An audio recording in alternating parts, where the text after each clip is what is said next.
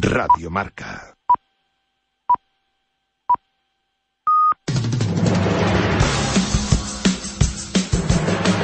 Seriadictos. Muy buenos días, seriadictos, y bienvenidos a vuestra cita semanal con el universo de las series aquí, en Radio Marca. Este es el decimoséptimo episodio de la quinta temporada y el último de 2020. Este año tan distinto y con tantos cambios esperamos desde el equipo de Seriadictos y de todo Radio Marca haberos entretenido, divertido y ayudado a olvidar los peores momentos. Por la parte que nos toca, seguiremos aquí hablando de lo que merece o no la pena ver dentro de este laberinto que es el mundo de las series.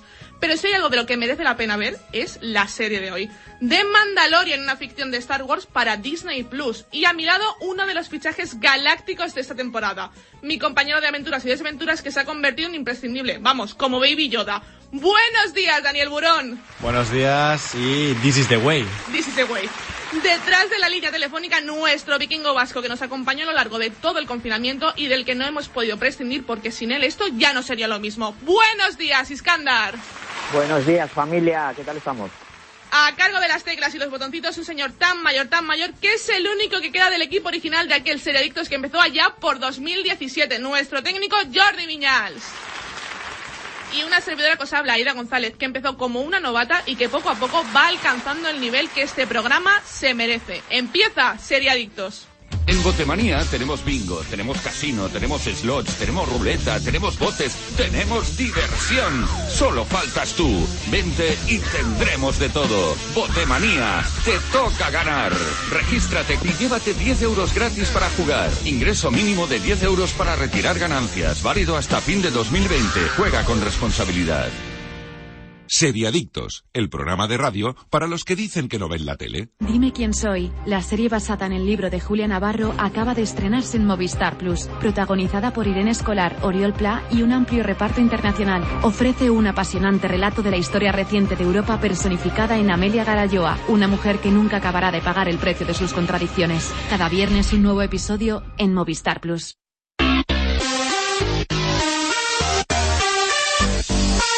Empezamos con las noticias, rumores, cositas que hay que saber sobre el mundo de las series y ya que son fechas especiales, vamos a brindar por un año 2021 lleno lleno de ilusiones y de momentos para dedicarnos solo a nosotros. Pero para variar un poco, vamos a hacerlo con un delicioso Oikos de Danone. Claro que sí, este año hemos sido buenos y nos lo merecemos. Yo ya me he cogido el de caramelo para, para variar, claro.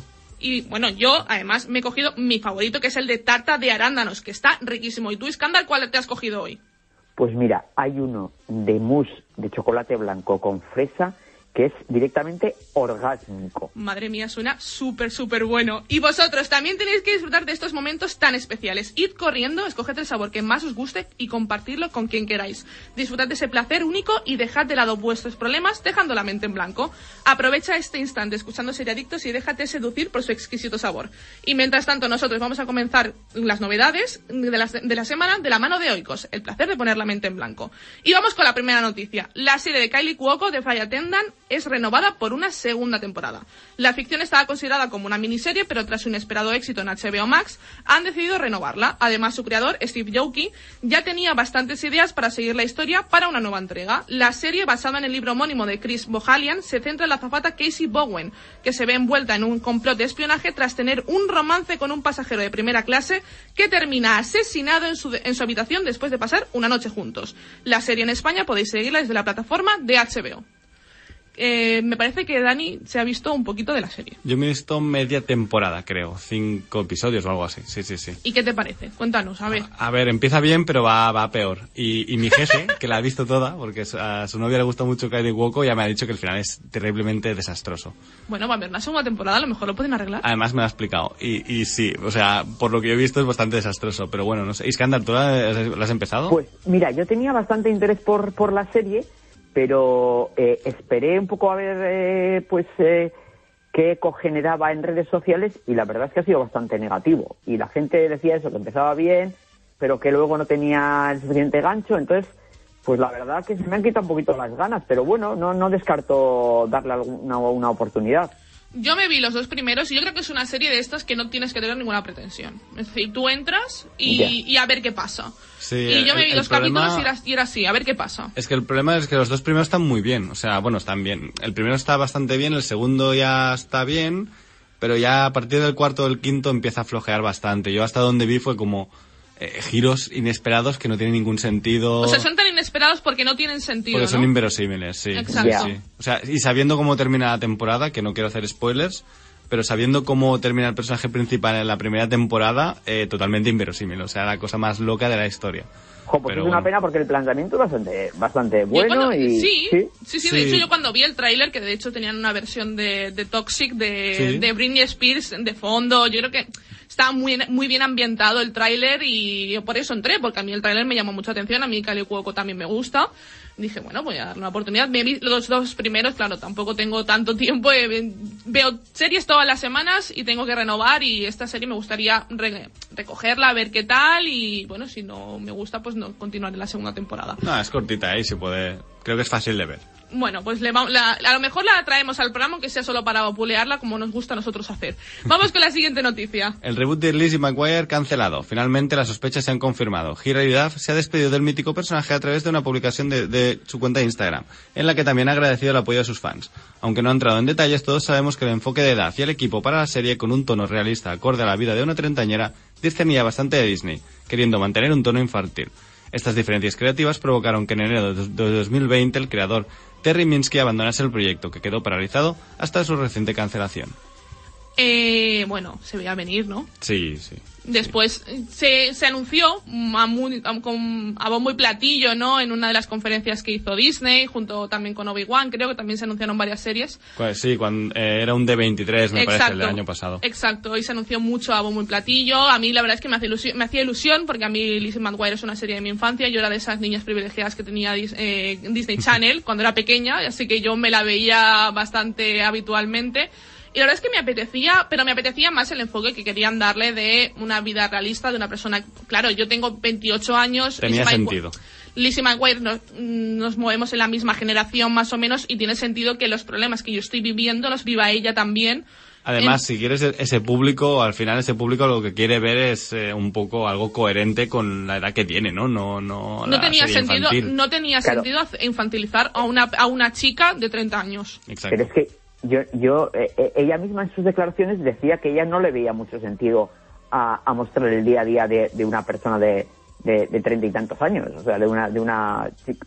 Entonces, yo no sé si ella estaba muy dispuesta desde el principio a embarcarse en ese en ese proyecto. A golpe de talonario, Iskandar, a golpe de Sí, talonario. igualmente me parece que lo que le plantearon o lo que, que quisieron plantear sí que le hacía ilusión a, a ella. Lo que pasa es que a Disney no. La quisieron pasar a A Hulu, Hulu, pero me parece que Hulu no la ha cogido. como la de Con Amor Simón. Mm. Pero igualmente Hulu, por ejemplo, este año ha cancelado también eh, High Fidelity, Alta Fide- Fidelidad, el Sí, reboot sí. eh, Yo- yo vi femenino. el- por cierto, yo vi el primer episodio. Está muy bien la serie, a mí me encantó la primera temporada. Yo la, la vi entera y me parece que está súper bien. Y no sé por qué la ha cancelado. O sea, de verdad que os digo que es de, está en mi top de top 10, top 20 del año. Pues yo a mí me, me ha, me ha decepcionado, aunque ya os digo yo me esperaba esta cancelación. Y se vienen muchas más. Se vienen muchísimas más a lo largo de estos meses, porque yo creo que también el coronavirus ha afectado, como ya hemos hablado muchísimo, muchísimo en este programa, sí que ha afectado el coronavirus a la hora de realizar series y también que hay ideas que a lo mejor al final no acaban de cuajar. Y Disney, Disney tiene un problema, que bajo mi punto de vista es un problema, que anuncia mucho, mucho, mucho, mucho antes de sacarlo, antes de mostrar nada, y después es como, uy, pero es que a lo mejor no era tan bueno como Es que nosotros creíamos. El problema es que lo anuncian para inversores, que es lo que ha pasado también hace, bueno, un, Con un par de Loki, semanas, sí. exactamente. Eso es para inversores, no es para el público. Lo que pasa es que como se ha convertido en una especie de, de, De evento, Comic Con, sí. evento y, y todo el mundo lo sabe, la gente se genera expectativas. Si esto fueran los 90 no se habría enterado nadie. Exacto. Sería un proyecto que te enterarías años después de que se llegó a cancelar y nunca salió, ¿no? Pero bueno, mm, es una pena, pero estaremos atentos a todo lo que saque Disney Plus. También es verdad que Disney Plus han cambiado el enfoque ahora para a nivel internacional con su Sí, plataforma sí. Star, que puede ser que a lo mejor algún día vuelva Algún día, algún día veamos esta serie de, de, de Lizzie McGuire. Vamos Sí, con bueno. la tercera noticia. Dime, dime, Iskandar, que... No digo cuando sea una jubilada, digo, porque ya el, Vamos con la siguiente noticia que sí que podría ser Las Chicas de Oro. Sexo en Nueva York vuelve con las actrices originales pero sin Samantha. Hace tiempo que los fans esperan la noticia de una tercera película de la serie, pero parece que al final volveremos a ver a las protagonistas en su mejor formato, el televisivo. HBO Max está cerca de cerrar un trato para que la mítica ficción vuelva en formato miniserie. De este modo los espectadores podrán volver a reunirse con Carrie, Charlotte y Miranda, aunque no con Samantha que no formará parte del revival. Por el momento se conocen muy pocos detalles acerca de los nuevos episodios de Sexo en Nueva York y de hecho habrá que esperar a que la cadena dé luz verde, cosa que aún no ha ocurrido. Mm, a- Esto ya- sí que es el golpe de talonario. Ya está. No, no, voy a lanzar un mensaje a HBO, que yo sé que nos escuchan. Ya, por favor. O sea, vamos a dejar de recuperar. mm, Ya las películas fueron. mm, Bastante... sí. mm, la primera se salva. La salvo mm, Bueno, son un- comedias con- románticas con, un entretenidas, 6. ¿no? A la primera la salvo con un 6, pero es que la segunda no hay por dónde cogerla. Y además, me quitas a uno de los personajes más carismáticos que tiene la serie, porque Eh, Carrie Es lo que iba a decir yo. Es que, claro, si no están todos, me parece que no tiene mucho sentido. Porque además esto. Carrie es un pan sin sal. Vamos a ser sinceros. Que sí, a ver, el- en conjunto las cuatro sí hacen buen tándem porque se complementan las unas con las Esa es la otras. gracia, yo creo también. Y es la gracia de la serie. Pero Samantha, que es uno de los personajes más carismáticos de la serie, quien haya visto la serie original eh, estará de acuerdo conmigo. Pero también recordemos que Samantha, que la actriz que hacía de Samantha con Sarah Jessica Parker, no se llevaban muy bien. Mm, Se llevaban bastante a matar. Y yo creo que ha sido lo que Ah. ha impulsado el hecho de que ella no vuelva. No sé cómo lo van a arreglar en la serie, no sé si la matarán o no sé lo que harán con ella, pero, pero a mí, y aparte eso parece las chicas de oro. A ver, vamos a ver, mm, quiero No, decir... bueno, bueno, bueno, bueno. Las chicas de, las chicas de ten- tenían una clase que, que, que Sexo en Nueva York no le llega, no le llega ni, ni, ni al talón. Vamos. A ver, a mí me gustó mucho la serie original, pero es que esto eh, no tiene ningún sentido. Vamos a ver a Sarah Jessica Parker como a Nicole Kidman en, en The Undoing. O sea, la vamos a ver o sea, con la silicona en la cara. Vete a saber si esto es un, un rollo lo que quisieron hacer con Friends que nunca. No, final también nunca se, ha sí, pero también se va a hacer. Se va a hacer, pero ya es, es una do- docu. Docuserie Ni sobre docuserie, pues, ellos. me parece que es un episodio como en live con los actores Sí. y tal. O sea que al final un no es, no es rollo. nada. Yo, sinceramente, de verdad, eh, a ver, tengo que decir que si la sacan la voy a ver. Mm, Esto es así. Yo, yo, no, yo no, me, no me escondo. No No, me, menos. no me escondo. Pero, por favor, os lo pido. eh, que se cancele. Que alguien tenga un poquito de cordura en la cabeza y que se cancele. Porque realmente, esta serie, ¿para qué público va? ¿Habéis pensado en el target? El target es, soy yo, que soy una persona que, la, que ha visto la Aida, original. tú has dicho que la vas a ver. Ya está, ya eres Soy el parte target, del soy el- objetivo. pero por ejemplo, personas que quieran introducirse nuevos en la serie, esto no les No, va a no, llamar para no, introducirse para en la nada, serie. Para nada, No, no, para nada. Yo creo que para nostálgicos de la serie, vamos, eh, directamente. De verdad, eh, si queréis ver Sexo en Nueva York, Beth Simpson, eh, la original. que está en HBO España. Que está en HBO España, es una serie muy muy buena, son capítulos de 20 minutitos. Y si no, directamente No dedicarse a practicar sexo y dejaros de Nueva York y de todo. O os vais a Nueva York a practicar se- sexo, que, to- Efectivamente, que todo puede es ser, mucho- ¿eh? Que todo mucho aquí. más interesante. Y vamos. para la generación más joven, eh, Beth Girls, que es la Sexo en Nueva York eh, para una- otra generación, que me parece que es una serie bastante Muy mejor buena. que la original, de hecho. Está muy muy bien. Vamos con la siguiente noticia. Así comienza la segunda temporada de The Netflix, para ir abriendo boca, ha compartido en sus redes sociales la primera página del guion del primer capítulo. Pero ¿cómo empieza la temporada? Con una familia de tres caminando por la noche a través del bosque. A su llegada a un pueblo con el objetivo de buscar alojamiento a la familia, encuentra un lugar desierto. De repente, una criatura surge de entre las sombras y devora al padre y la madre de la familia, dejando a la niña asustada corriendo hacia una mansión en una colina cercana. Es Geralt quien narra esta historia, aunque no parece tener relación con el suceso. La temporada 2 no tiene fecha de estreno en Netflix, pero está previsto que vea la luz en algún punto de 2021. Aparte, eh, aparte de esto, también es- están haciendo lo que querían hacer también en esta segunda temporada, que es darle un aire un poquito más terrorífico, un poquito más de, Vale, ya de tenía algo suspense. de terror y monstruos, sí, es, ¿no? pero lo quieren, lo quieren explotar un- bastante más en esta, en esta segunda temporada. Y Pero, ¿vis- ¿visteis The Witcher? Yo, Sí, yo, vi el, sí, sí. yo vi el primer, sí, y os sí, gustó. sí, sí, mucho. Ah, es que yo creo es una serie Vale, vale. muy difícil de entrar para alguien que no conozca ese universo.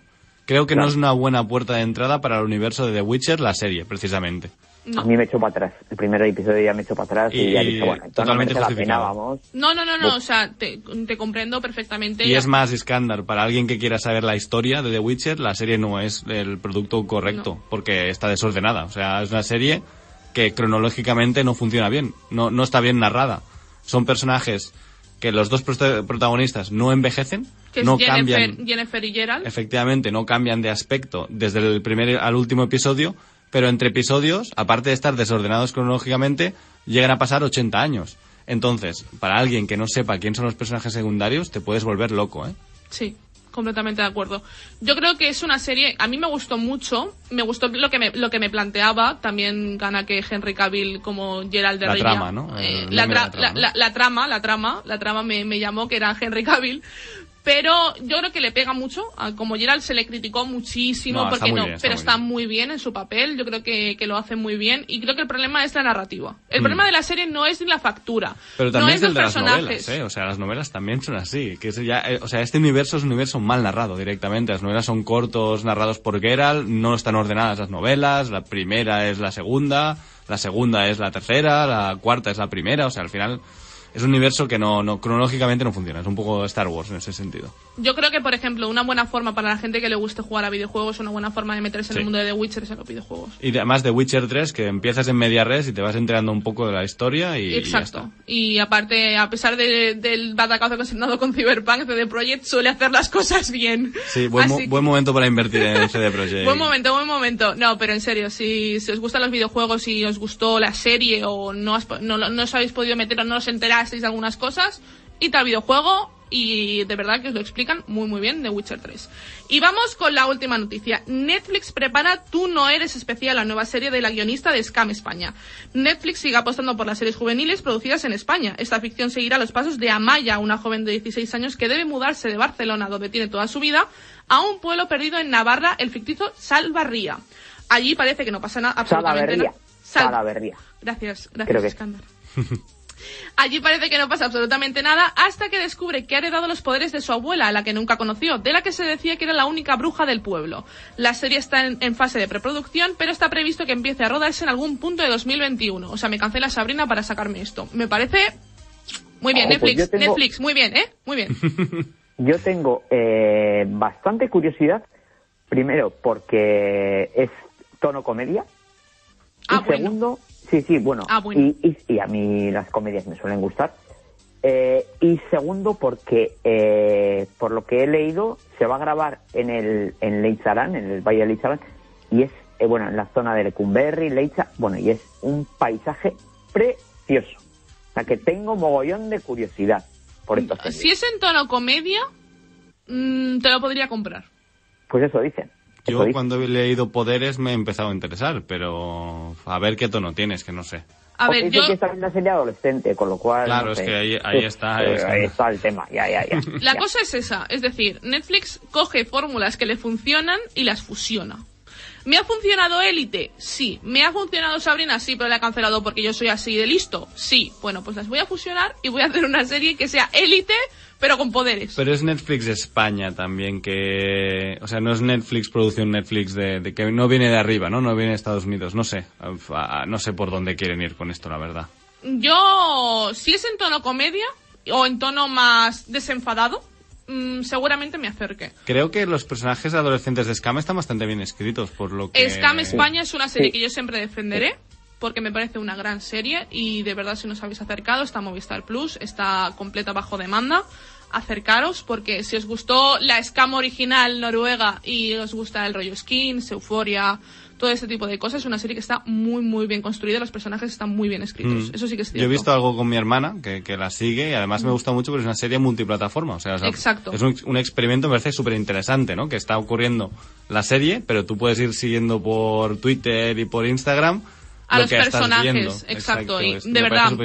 eso. es muy muy buena serie y la tenéis ya está completa se ac- acabó la última temporada creo que fue, que fue la cuarta temporada este año en Movistar Plus así que la, está- la- anunciamos varios eh, varios días también aquí en el programa y acercaos porque de verdad que está muy muy muy muy bien y hasta aquí las novedades de este programa. Nos marchamos con muchísimas ganas a hablar de una de las mejores series del año, de Mandalorian, de Disney Plus.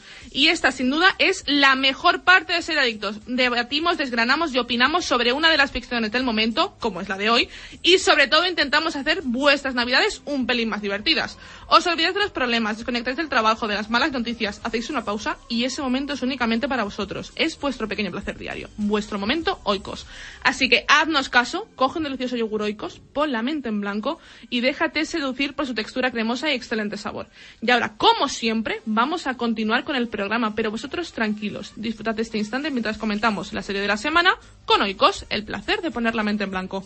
Dime quién soy. La serie basada en el libro de Julia Navarro acaba de estrenarse en Movistar Plus, protagonizada por Irene Escolar, Oriol Pla y un amplio reparto internacional. Ofrece un apasionante relato de la historia reciente de Europa personificada en Amelia Garayoa, una mujer que nunca acabará de pagar el precio de sus contradicciones. Cada viernes un nuevo episodio en Movistar Plus.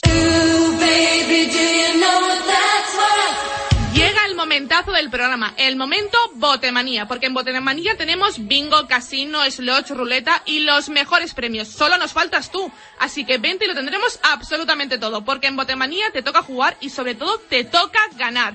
Regístrate en tres sencillos pasos en botemanía.es y llévate hasta 10 euros gratis para jugar. ¿Qué más se puede pedir? Ojo, solo para mayores de 18 años y con un ingreso mínimo de 10 euros para retirar ganancias. Juega siempre con responsabilidad. Botemanía, hoy te toca jugar. Seriadictos, el programa de radio para los que dicen que no ven la tele.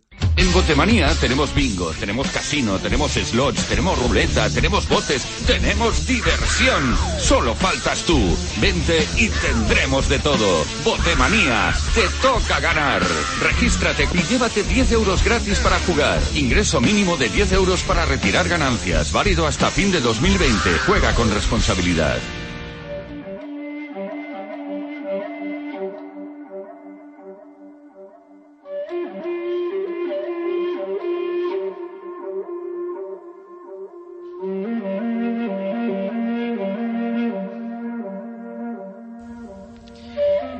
Y esta es una de las sintonías de la serie de hoy, de Mandalorian, una serie de Disney Plus eh, basada en una historia de Star Wars. Eh, es una serie de 2019, mm, aunque, aunque aquí nos llegó en marzo de este año, que está, ha estado muy bien, porque hemos tenido dos temporadas en un mismo año, ha estado muy bien.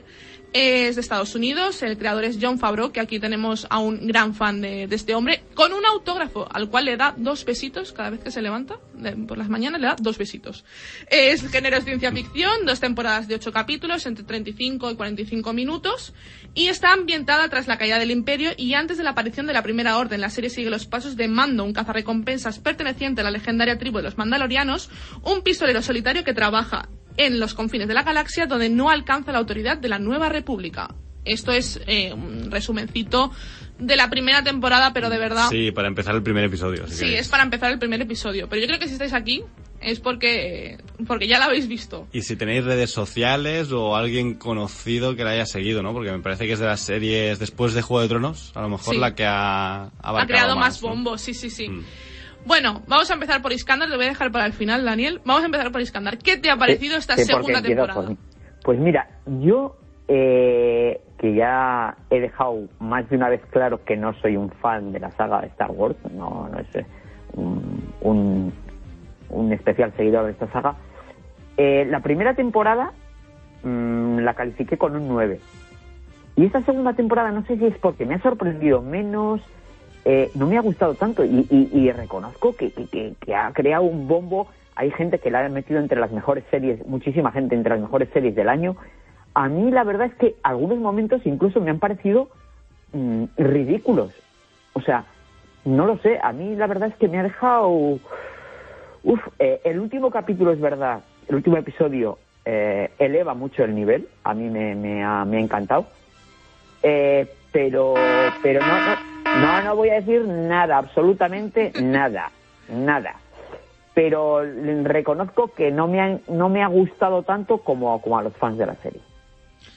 A mí, yo tengo que decir, yo soy muy fan de Star Wars, eh, gracias a, a mi padre.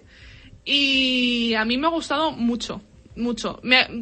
Tengo que decir que yo creo que es una continuidad. O sea, yo creo que si pusiéramos las dos, las dos temporadas en una sola, mm, sería completamente normal, porque De es una continuidad. hecho, se llaman capítulo, y- o sea, del primer al último episodio de esta segunda temporada van por capítulos y siguen los números. nueve, Sigue el orden, exacto. Entonces, para mí tendría completamente sentido que fueran 16 capítulos y no 8 y 8, así que lo veo, lo veo perfecto. Y a mí me ha emocionado, me ha hecho reír, me ha hecho emocionarme, he llorado con el último capítulo.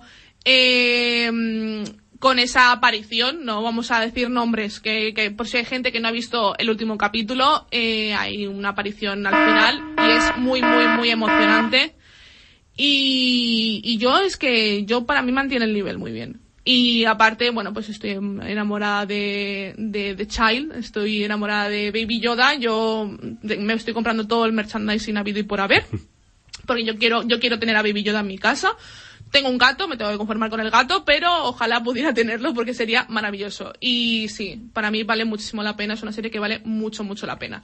Y ahora vamos con la opinión de Daniel, que yo creo que va a ser buena. Eh, bueno, sí, evidentemente. Yo soy fan de Star Wars desde que tengo memoria. O sea, no recuerdo un momento en mi vida en, la que- en el que no haya sido fan de Star Wars. Eh, evidentemente, tengo que poner esta serie como la mejor del año para mí, no siendo objetivo, ¿no? Porque evidentemente el fandom es lo que tiene. Pero, a ver, ¿cómo, cómo decirlo, no? Yo, hemos estado viendo la nueva trilogía que ha hecho Disney, con JJ Abrams, Ryan Johnson y otra vez JJ Abrams, y eh, veías gente jugar con los muñecos con los que tú jugabas de una forma que le decías, "Mm, por favor, ¿puedes cambiar este muñeco por este? Y, y estos, por favor, que no se vean, y este muñeco no va vestido así. Pero en este caso, entras en la habitación de John Favreau, le ves jugando a Star Wars y ni le preguntas si puede ser un Stormtrooper. Lo único que haces es verle jugar con esos muñecos que tanto te gustan.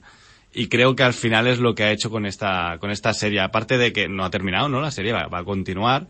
Eh, de hecho, en 2022 te vamos a tener que esperar un poquito. Pero me parece que él tenía una historia que contar y la ha contado. eh, al menos hasta aquí ya es una parte de la historia importante.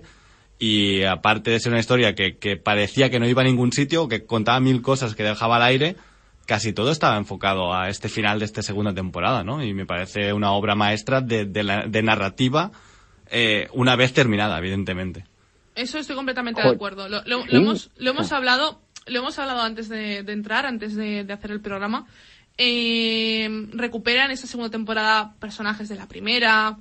Eh, Cuestiones que se dejaron al aire en la primera. Exacto. También es verdad que Iskandar ha dejado algo al aire que me parece muy interesante, que es eh, el, el hecho de que la segunda no le ha gustado tanto como no fan de Star Wars, y lo entiendo perfectamente. La segunda temporada es muy fanservice, Sí. bien hecho, evidentemente, Sí. mucho mejor que lo, lo hacía JJ Abrams, pero, pero es muy fanservice. Y yo lo entiendo que, por ejemplo, no te emociones cuando sale Ahsoka.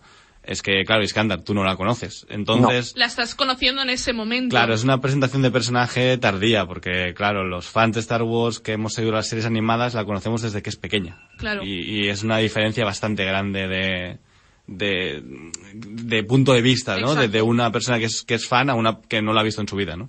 Sí, sí, estoy O sea, completamente de yo acuerdo. en sí, parte sí. la critico por eso, ¿eh? Yo mm, como fan me encanta, pero entiendo el punto de vista de Iskandar. Sí, sí, Es aparte. que a mí, a mí algunos chistes que hacían y tal, eh, re- realmente, ya os digo, me resultaban un poco hasta ridículos. Decía, es que esto eh, parece hecho para niños. O sea, este, este. Bueno. entiendo igual que, claro, que para un fan, igual, joder, ese tipo de comentarios eh, le crean, diríamos, un, un sentimiento especial, pero es que a mí no me creaban ningún tipo de sentimiento especial. Hay que decir que George Lucas siempre ha dicho que Star Wars es para niños. O sea, es, es un producto familiar.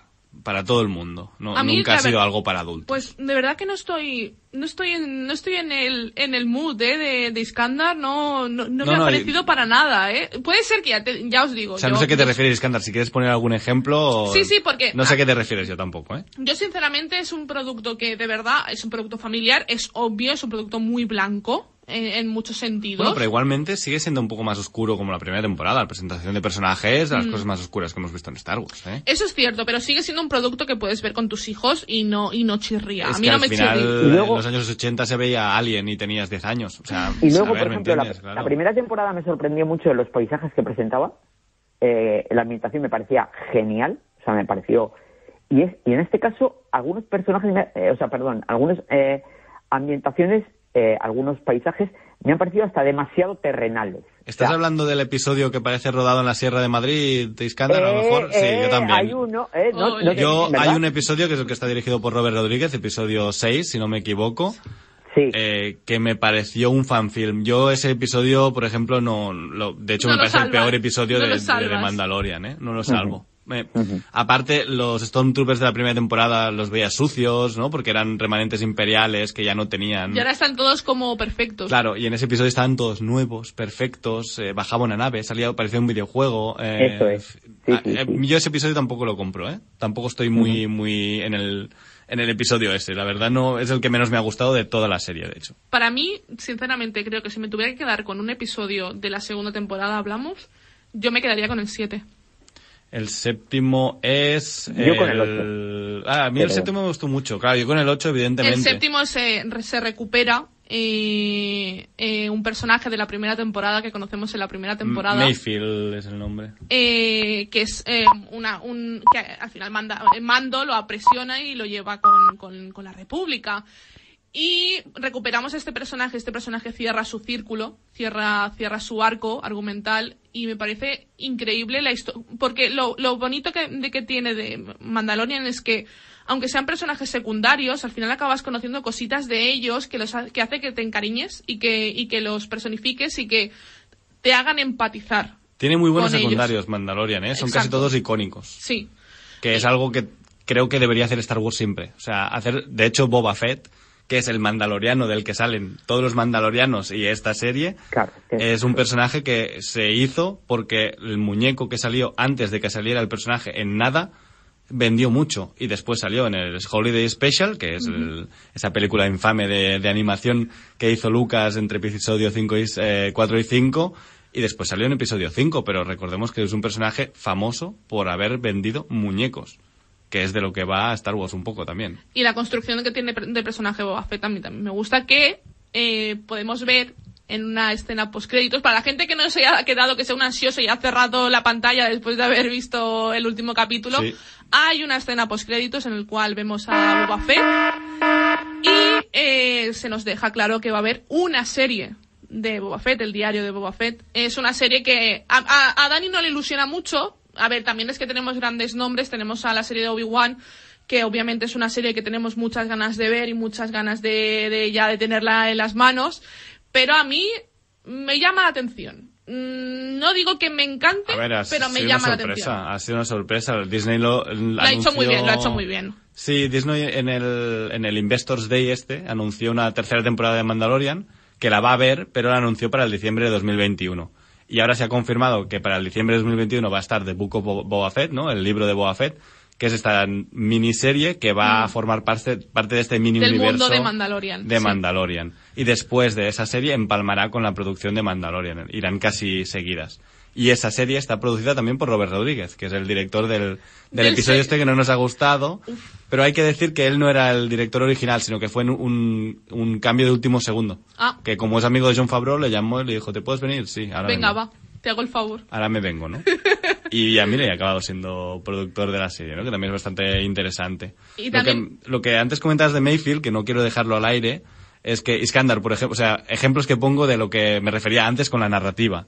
El personaje de Mayfield en la primera temporada es el que le pregunta a Mando qué tiene debajo del casco, ¿no? Y al final es en la segunda temporada el personaje que le hace evolucionar con todo el tema del casco que se nos planteaba en la primera temporada, que no se le puede quitar, nadie le puede ver la cara, etc, etc. Eh, mm, ese personaje es el que se recupera para acabar de evolucionar a, a Mando, a Din Djarin, a nuestro protagonista, a quitarse el casco, ¿no? Entonces, Y también parece ayuda también de, de- también aparecen eh, otros mandalorianos como Bo-Katan. Efectivamente. que eh, también ellos interpretado ta- por la misma actriz que le ponía voz en Clone Wars, por Exacto. Y eso me parece un detalle increíble. Y, y también es, es este grupo nuevo de mandalorianos que se encuentran en uno de los capítulos de esta segunda temporada que es como ellos se quitan el casco, ellos tienen más li- como más libertad entre muchas comillas, ¿no? Y eso también le anima en un momento a él también quitárselo. Yo creo que es un, un conjunto de todo. Sí, se, se van poniendo semillas que al final se, siempre se utilizan, ¿no? Exacto. Y, a mí me gusta mucho eh, que todos los personajes tienen, tienen un sentido en la historia. Todos, todos, absolutamente todos, Todos los tienen personajes. un papel siempre, sí, sí, sí. Y aparte la evolución de, Man- de Mando. La evolución del personaje de Mando es brutal. A mí, a mí, y de verdad, que una persona, porque claro, no le vemos quitarse el casco hasta, en la primera temporada lo vemos, en muy poquito tiempo, y en esta temporada lo vamos a ver también muy poquito tiempo, en momentos muy contados, pero una, un, un actor que es capaz de transmitirme tanto con un casco puesto, en el cual no le estoy viendo la cara. Pedro Pascal tenía un papelón Pues del malo y lo ha conseguido hacer bien bajo mi punto de vista. voy a introducir curiosidad aquí, porque el que lleva el traje normalmente no es Pedro Pascal, solo en las partes en las que tiene que ser él un poco más, bueno, de cuerpo para arriba y tal, o tiene que quitarse el casco, entonces es él, pero normalmente lo lleva el nieto de John Wayne. O sea, el nieto de John Wayne es el mandaloriano normalmente. Oh. Y después hay otro especialista que es el que hace las escenas de tiroteo, que Vale. es especialista en tiroteos, por ejemplo. Pero ya os digo, a mí las conversaciones que tiene él con el casco, no sé, a mí me transmite tantísimo. Sí. que- La- los ojos eh, son Sí. casi como una ala de sombrero de, de cowboy, ¿no? Prácticamente. Es que está muy enfocado a ese mundo. Es un Mm. western. Bueno, es un bueno, western, es Star un Wars. western de ciencia Star Wars de es un western. Claro, Eh, sí, es que Star Wars propiamente es un western, vamos.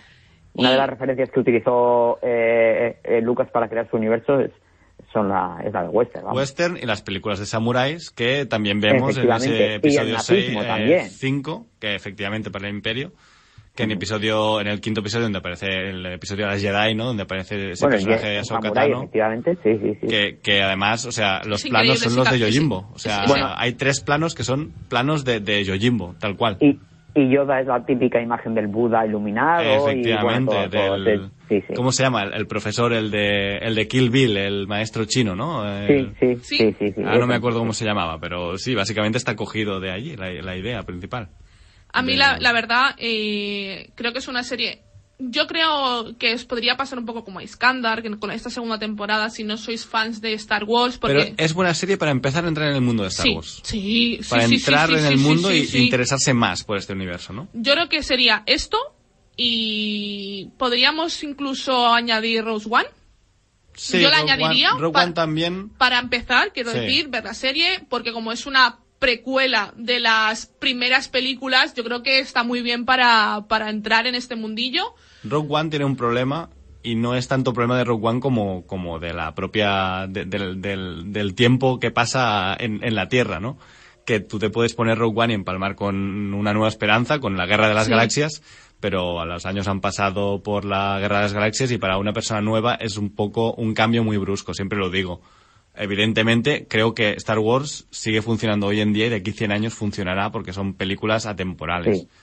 Pero eh, ese cambio, esos efectos especiales, eh, pero para pasas mí- de tener una escena de Vader en un pasillo a tener, bueno, pues eh, ese sable de, de- ese lucha de sables de luz entre Obi-Wan y Vader que es bastante ridícula, ¿no? La del episodio 4 como mínimo. A ver, a mí sinceramente yo pienso que las películas originales han envejecido muy bien para la época. sí, sí, sí, Yo creo que ya sí. nunca más van a envejecer, más que ahora ya. O sea, ya está, ya han envejecido y ya está. Son atemporales Pero ya. incluso los efectos especiales están muy bien hechos para, para el año en el que se hizo la, la, la prim- la primera eh, de las películas. Sí, sí, bien. 77. Bueno, Sí, es que de hecho Star Wars eh, ha cambiado. Es, es así y creo que The Mandalorian lo, ha vuel- lo ha vuelto a hacer en la tele. Star Wars cambió el cine para los próximos 30 años, que con los efectos especiales. Y The Mandalorian lo acaba de hacer porque no lo hemos mencionado, pero The Mandalorian se graba en la cúpula, Sí, que es estas pantallas de micro LED que han utilizado para grabar la serie, que no es pantalla verde con CGI para poner ordenador luego, sino que tú renderizas los fondos, el techo y te sirve como pantalla de luz para que los actores vean el fondo y vean la ambientación y a la vez ilumina la escena. Y a la vez la, la cámara tiene un sistema operativo que va con el fondo y eh, lo enfoca y lo desenfoca como necesitan. y aparte les ayuda muchísimo a los actores para, para ambientarse en lo que están haciendo, ¿no? Solo no ver un fondo verde, al igual que eh, The Child, Grogu barra Baby Yoda, eh, se iba a hacer por CGI al principio, estaba Sí. planteado por CGI, se hizo la marioneta y, y dijeron, no, no, no, nos quedamos con la marioneta. O sea, le cogieron, el set tiene cariño Para quien quiera ver un poco más de eso, de, de lo que acabamos de contar, de tanto la cúpula como de Grogu, eh, recordemos que ayer, día 25, se estrenó en Disney Plus eh, Star Wars Gallery, que ya se estrenó la primera temporada, que es como el, el detrás de las escenas de The Mandalorian, ¿no? Y que, que sacan un episodio cada semana. La verdad Está es que muy está, bien. está- está muy bien, está muy bien para meterte. Si te gusta esto, esto- todo lo que hay detrás de las cámaras y todo esto y este mundo, está súper bien. El de la primera a- temporada ya además- estaba muy bien. Claro, y además adapta un formato que tenía John Favreau en la tele antes, que era el Dinner for Five, que invitaba a cinco personas de distintos sitios del mundo. Era, podías tener a Stan Lee, a Kevin Smith, a JJ Abrams, de hecho, que es un programa que, que es esto. y no sé, un skater, el Tony Hawk, por ejemplo, y, y cenaban y hablaban. Y este caso lo hace pues con los actores, otro con los productores, otro con los directores y mm, los efectos especiales, me parece. O sea, va invitando gente en una mesa redonda y van hablando y van poniendo imágenes, ¿no? Y lo comentan, está muy bien. Sí, sí, sí. Este formato siempre me ha gustado. Si alguien quiere ver el Dinner for Five, en YouTube hay bastantes episodios. Y también está muy bien que al final de cada capítulo en los, en los créditos ponen estos, em, estos artes, ¿no? Estas ilustraciones que, Artes conceptuales, ¿no? Que me encantan. Hay escenas que no salen, que son como escenas que podrían haber salido pero no, y, y- y están, están muy, muy, muy, muy bien. Y a veces ves lo que querían hacer pero no han podido hacer. ¿no? Exacto. Sí, sí, a mí, de hecho, es que creo que The Mandalorian está, es una serie que está hecha con tanto cariño a la saga, con, con tanto cariño a los personajes, con tanto, o sea, es amor por Star Wars. O sea, The Mandalorian es el resultado del amor por Star Wars y de una So- historia bien solo con ver a Big Fortuna en la escena post créditos ya, ya te mueres de risa, ¿no? De Big Fortuna en, en ese trono de, de Java, ¿no? Que Sí. solo le falta decir a Wonka Wonka, ¿no? es un poco, ¿no? Y además en la primera temporada ya tenías, ¿no? Esas criaturas. O sea, notas que el detalle está en todo. Que lo han hecho fans, porque también hay que mencionar eh, John Favreau, que es el principal escritor de la serie y de hecho yo a quien le doy crédito, pero ha tenido detrás a, Dave Filoni, que es el gran conocedor del mundo de Star Wars, que ha hecho las series animadas y que va a ser el encargado de hacer Ahsoka, por ejemplo, ¿no? Que ha sido como la puerta de entrada para este hombre de pasar de la animación al, live action, traer a su personaje principal, que era Ahsoka, y nos lo ha presentado aquí en un, en un episodio que yo ya en su momento dije, esto es episodio piloto para una serie de Ahsoka, y efectivamente vamos a tener serie de otro personaje, ¿no? Porque para mí, de hecho, a, eh, Ahsoka, mm, que está interpretada por Rosario Dawson, me encanta ella. Es Ahsoka. Ahsoka. Ahsoka, sí. A-H-S-O-K-A. Ahsoka Ah, Tano. Vale, vale. Es que Ahsoka en, en, en euskera quiere decir mercado. Entonces, a mí me hace mucha gracia. Sí, no, no. Me hacía mucha gracia porque mando, mando en euskera quiere decir mulo. Hostia, esta- Yo, Star a Wars... veces le llamaba eh, mando. Claro. le- le- joder, le ve- veía un mulo, veía un mulo. Un mulo. Sí, y, Bueno, no le claro, queda mal, ¿no? Porque además el, el, mercado también. el símbolo de, de Mando y el niño es ese, ese cornudo, ¿no? Ese animal cornudo Sí. De la primera temporada. No, no le queda mal tampoco. No, no le queda mal, no le queda mal. A mí, Sí, eh, que los vascos eh, hemos, hemos creado el universo de Star Wars y no lo reconocéis. Claro, yo creo los que nombres están George todos- son Lucas, todos vascos. Exacto, George Lucas vin- fue al País Vasco de vacaciones y dijo, aquí me quedo yo a apuntar nombres, a apuntar cosas para luego utilizar en un futuro porque seguro que funciona. Y funciona. Otra cosa que han hecho esta temporada ha sido darnos el background en ese personaje, en ese episodio de Ahsoka de el niño Baby Yoda. Ex- Exacto, que ahí es contarnos cuando descubrimos eh, su nombre. Claro, que, que, que era la gran incógnita de la primera temporada. Exacto, que todo, ¿quién "Oye, ¿de era?". dónde ha salido? ¿De cómo puede ser, no? Y, y las teorías locas, ¿no? Y mira, te lo contamos, ya está. Es esto, perfecto. Además lo entiendes, tiene sentido, es coherente. Claro, Eh, que yo muchos de- detalles de eso me los he perdido, lo reconozco. Claro, eh, la gracia un poco de este personaje es que es de la misma raza que el, el- que Maestro Yoda. Y el Maestro Yoda es el, el último de su especie, cuando él muere. Por lo tanto, en episodio 1 de The Mandalorian, que ocurre pues unos 5 o 6 años después de la muerte de Yoda, claro, ver en un personaje de la misma raza era como la esperanza, ¿no? Es la esperanza máxima. Además está sonando la banda sonora de la fuerza, de la esperanza, que es un poco lo, lo que dices, no puede ser, ¿no? Eso yo- por eso yo me quedé. De hecho, llevo la camiseta del momento ahora mismo, Sí. del momento del, del encuentro del niño de mando. Y, y- y era un poco la gracia del personaje. Evidentemente, cuando no eres fan, estas cosas, estos detalles, creo que son los que se pierden. Sí, sí, yo, yo me lo he perdido completamente, lo reconozco. Claro. Es Yo que te animo, está de verdad, el- que- El que- detalle, yo creo. O sea, yo, yo entiendo a Skandar perfectamente, ¿eh? Yo creo que también creo que una buena forma para entrar en las en las precuelas de, de las películas de Star Wars será la serie de Obi-Wan. Sí, sí, va, va a coger mucho fan para, para que vaya a las precuelas y a Clone Wars también, sí. sí. Yo creo que es que yo creo que realmente Disney se le, se le critica se le critica y se le criticó mucho es que se van a cargar el mundo de Star Wars mm, con las secuelas todo lo que vimos no Eh, que bueno pues están ahí a mí no me disgustan del todo, tengo que decirlo. Hay algunas que me gustan más, otras cosas que me gustan menos, pero yo creo que son unas buenas películas y que son unas películas entretenidas. Pero que sí que es cierto que cogen el mundo de Star Wars y dicen, pues ahora vamos a hacer lo que nosotros queramos sin contar con absolutamente nada de lo que hay atrás. O con muy y- poquita y, cosa. y ya no con eso, ¿no? Si, simplemente no innovando, ¿no? Que es Exacto. un poco la, la falta de innovación, la falta de gracia que, que como mínimo Lucas en su día se, se atrevió a hacer algo distinto. Y yo Eh, creo- a Lucas, siempre lo he dicho, Lucas es el gran cineasta independiente definitivo, porque era el hombre que tenía dinero, hacía lo que quería y nadie le podía decir nada, ¿no? Y yo creo que mm, con las series van a, a arreglar lo que han hecho con las secuelas. Yo lo veo muy difícil, pero bueno, algo ya lo han arreglado. También en esta, es que claro, por ejemplo, lo estábamos comentando antes, ¿no? Iskandar se ha perdido, por ejemplo, el momento en el que sale una especie de clones allí puestos dentro de unos tanques de Bacta, ¿no? Que son esos Sí. tanques de líquido. Eso hace referencia a el gran líder Snow, que es ese clon fallido del emperador que vemos en episodio 9. Eh, Efectiva- claro, efectivamente. Si no lo sabes, te lo pierdes. Si no estás haciendo la banda sonora, tampoco lo pillas, que en su día fue un poco... Bueno, no, es- no bueno, no es bueno, spoiler, bueno, que es el poco episodio 6, ¿no? O 4, me parece, no me acuerdo. Pero sí, sí, yo creo que, que, que es una serie que para los fans de Star Wars es una delicia y para los que no son fans también. Y creo Yo que... conozco mucha gente que ha entrado con ella y ahora se ha Sí, interesado no, más no. por a- universo. Yo, yo reconozco que la primera temporada entré muy bien y ya os digo que, que le puse un 9. O sea, para mí me descubrió un. Me encantó. Pero esta, ya, digo, no sé si es. eh, eh, igual que no me sorprendió tanto como la primera o, o no he entrado directamente. Igual, igual ha habido. Como tú decías, Dani, igual ha habido más referencias a la saga y entonces ya un poco Muchísimas más, me, me- muchísimas. me he resultado, me- me he encontrado más perdido. Entonces, no me ha emocionado. Reconozco que es una muy buena serie en todos los aspectos, de producción, de guion, eh, de todo.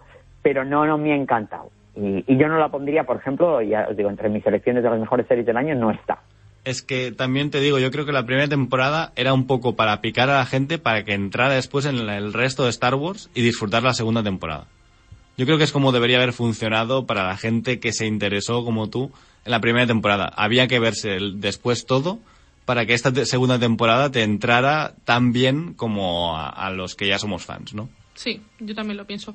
Y también quiero destacar un personaje que a mí me gusta mucho, que es Cara Dune, que recordemos es la ex soldado de la rebelión, que también sale en esta, en esta temporada y sigue haciendo el mismo papel. Es un, es un personaje bastante carismático también bajo mi punto de vista y que siempre 100% carismático. Sí, sí, te digo. 100%. Y, y yo creo que es un personaje también. Y hay una escena que antes lo hablábamos con, con Dani. Hay una escena en el último capítulo, ¿no? En la que se ve eh, a todas las chicas, ¿no? A Bocatán, a Cara, al ayudante de, de Boba Fett, a la que está con él. Entonces, se las ve todas y lucha, entrando en la nave.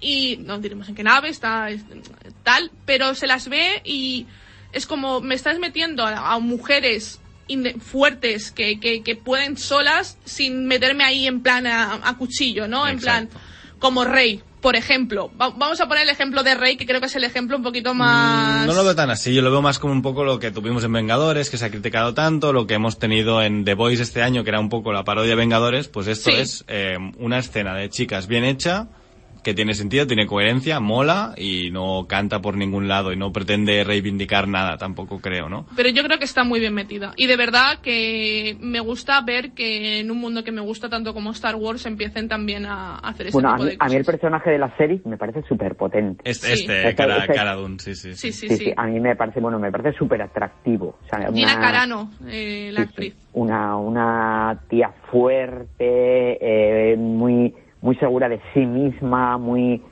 eh, que sabe muy bien lo que tiene que hacer en cada momento. Me parece muy, muy atractivo. Es, es igual el personaje que me, ha, me ha gustado, eh, Sí. personaje femenino, por lo menos. No lo han anunciado aún, o no lo han confirmado, pero parece que va a tener serie que será esta No anunciada extraña, no Rangers extraña, of the New. Republic. Pues para Me- adelante con ella, ¿eh? Sí, Yo, sí, sí, sí, donde sí. ella me diga, voy. Eh, tiene, tiene toda la pinta, es un personaje súper potente y me parece, bueno, además Star Wars es una, es una serie, una saga de pelis de, de mujeres realmente, porque Leia es la gran heroína también, ¿no? De, de su época, era una mujer de armas tomar, nada más sí, salir, sí, insulta a todo el mundo, ¿no? Al final Es eres muy bajito para ser Stormtrooper, ¿no?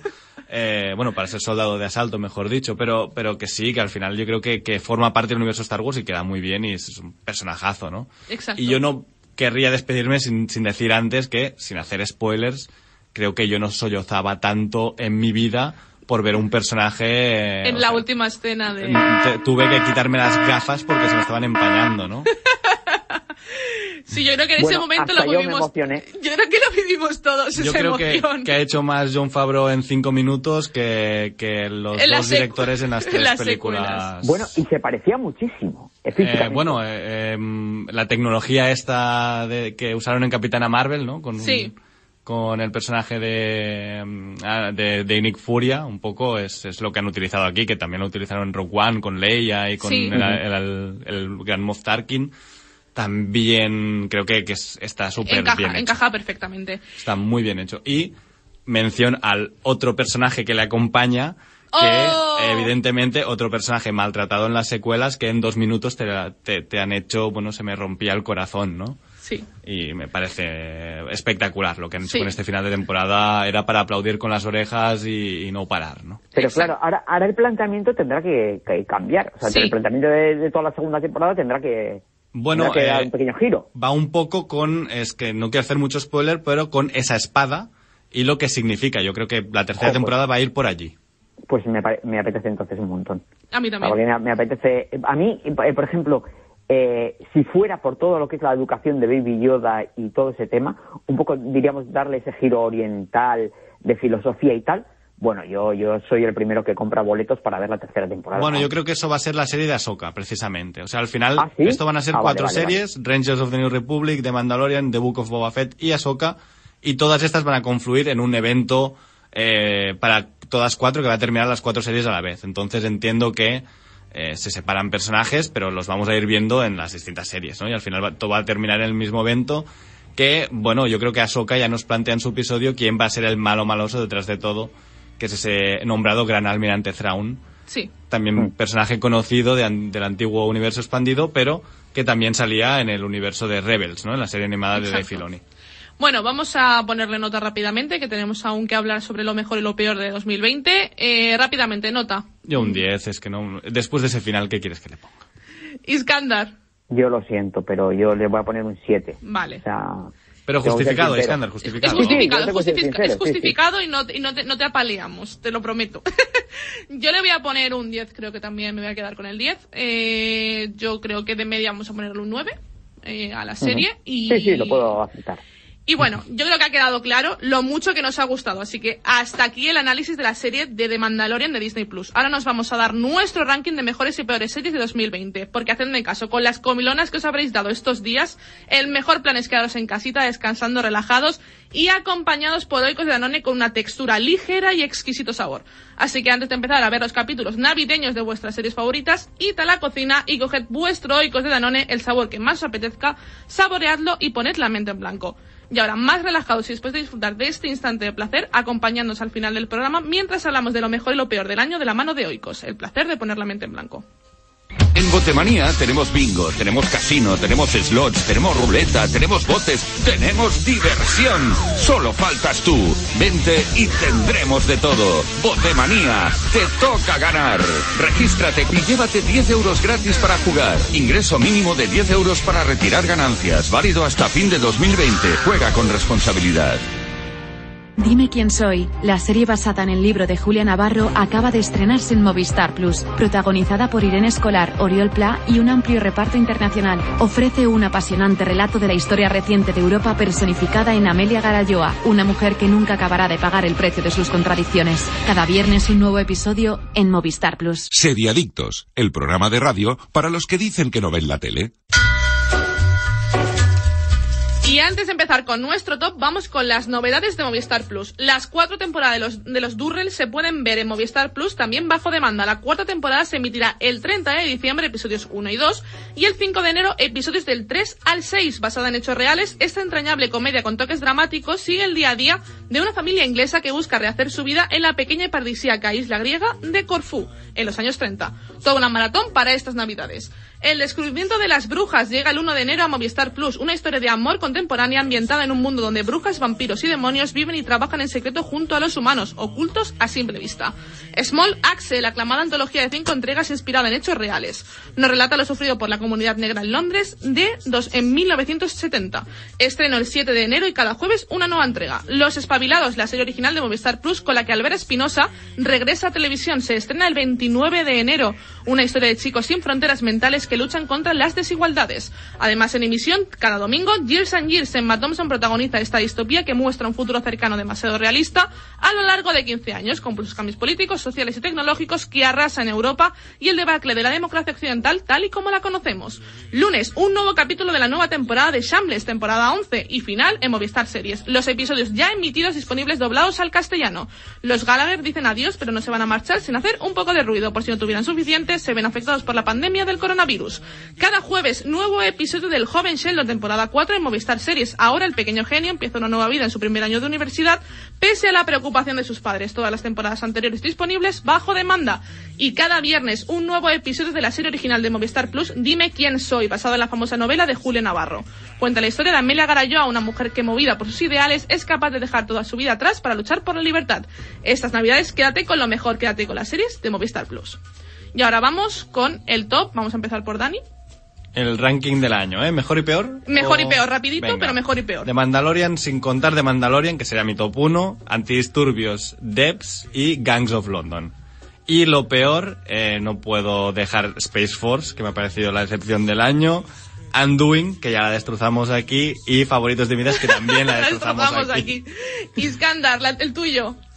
Pues yo las mejores, eh, bueno, no sé si ordenadas, pero bueno, eh, El Colapso, Evil y Antidisturbios. Y las peores, eh, Run, Space Force y Alguien tiene que morir. Y bueno, también estaría Moonbase, de, de- de- que está en Movistar, y bueno, eh, digamos que es un poco... eh, tenemos que hacer 10 y 10, pero bueno, es- Sí. me quedo con esas tres. Yo para mí lo mejor, la mejor del año es Veneno, eh, de A3 Media. Eh, lo que hacemos en las sombras, esta comedia ligerita de HBO. No la he puesto porque la habías puesto tú. Y al mismo nivel Antidisturbios y de Mandalorian. Para mí están al mismito nivel. Yo creo que no es un ranking de 1, 2 y 3, yo creo que están No, las tres, no, no, yo están no las sé cuatro ordenar. al Yo mismo tampoco, nivel. Y lo peor de Anduin, La Casa de Papel, la cuarta temporada, que es relleno absoluto.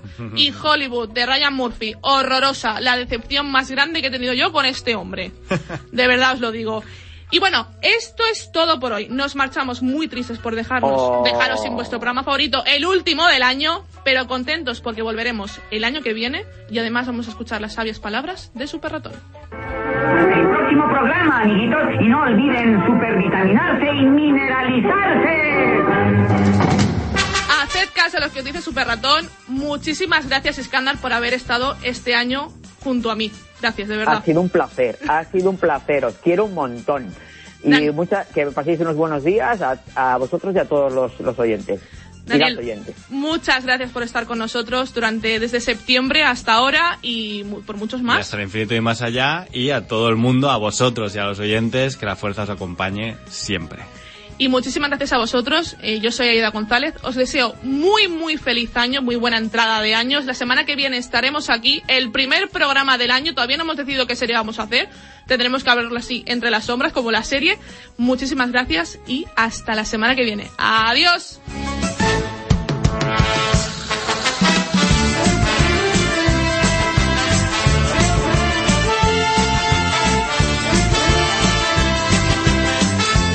Seriadictos.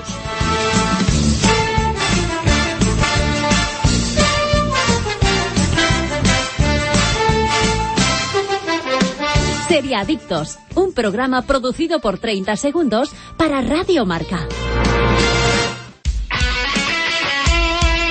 El deporte es nuestro. Radio Marca.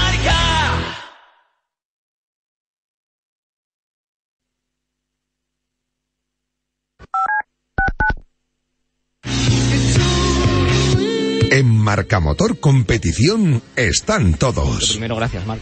No, gracias a vosotros. hombre. Es el padre de Valentino Rossi. Hola, Graziano, ¿qué tal? Buenos días. Chao, chao. Jorge Lorenzo. Hola, Jorge, muy buenas. Muy buenas, ¿cómo Estamos estás? con Jorge Prado. Hola. Soy Jonathan Ray. Good morning. Ya Good morning. Es Nani Roma. Hola, Nani, ¿qué tal? Muy buenas. Hola, ¿qué tal?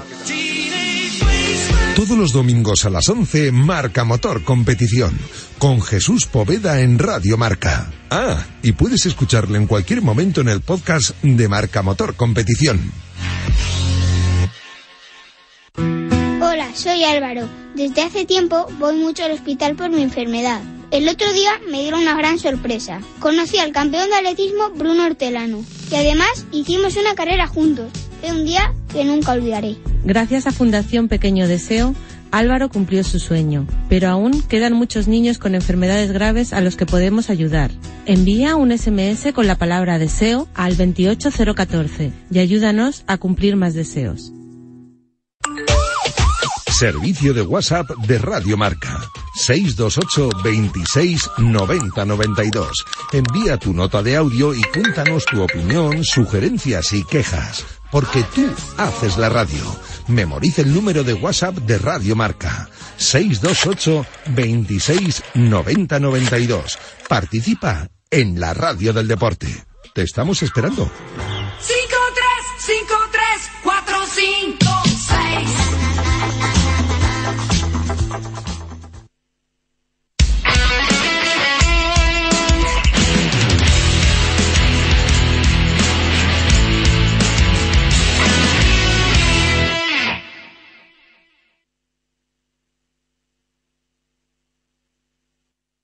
Radio Marca.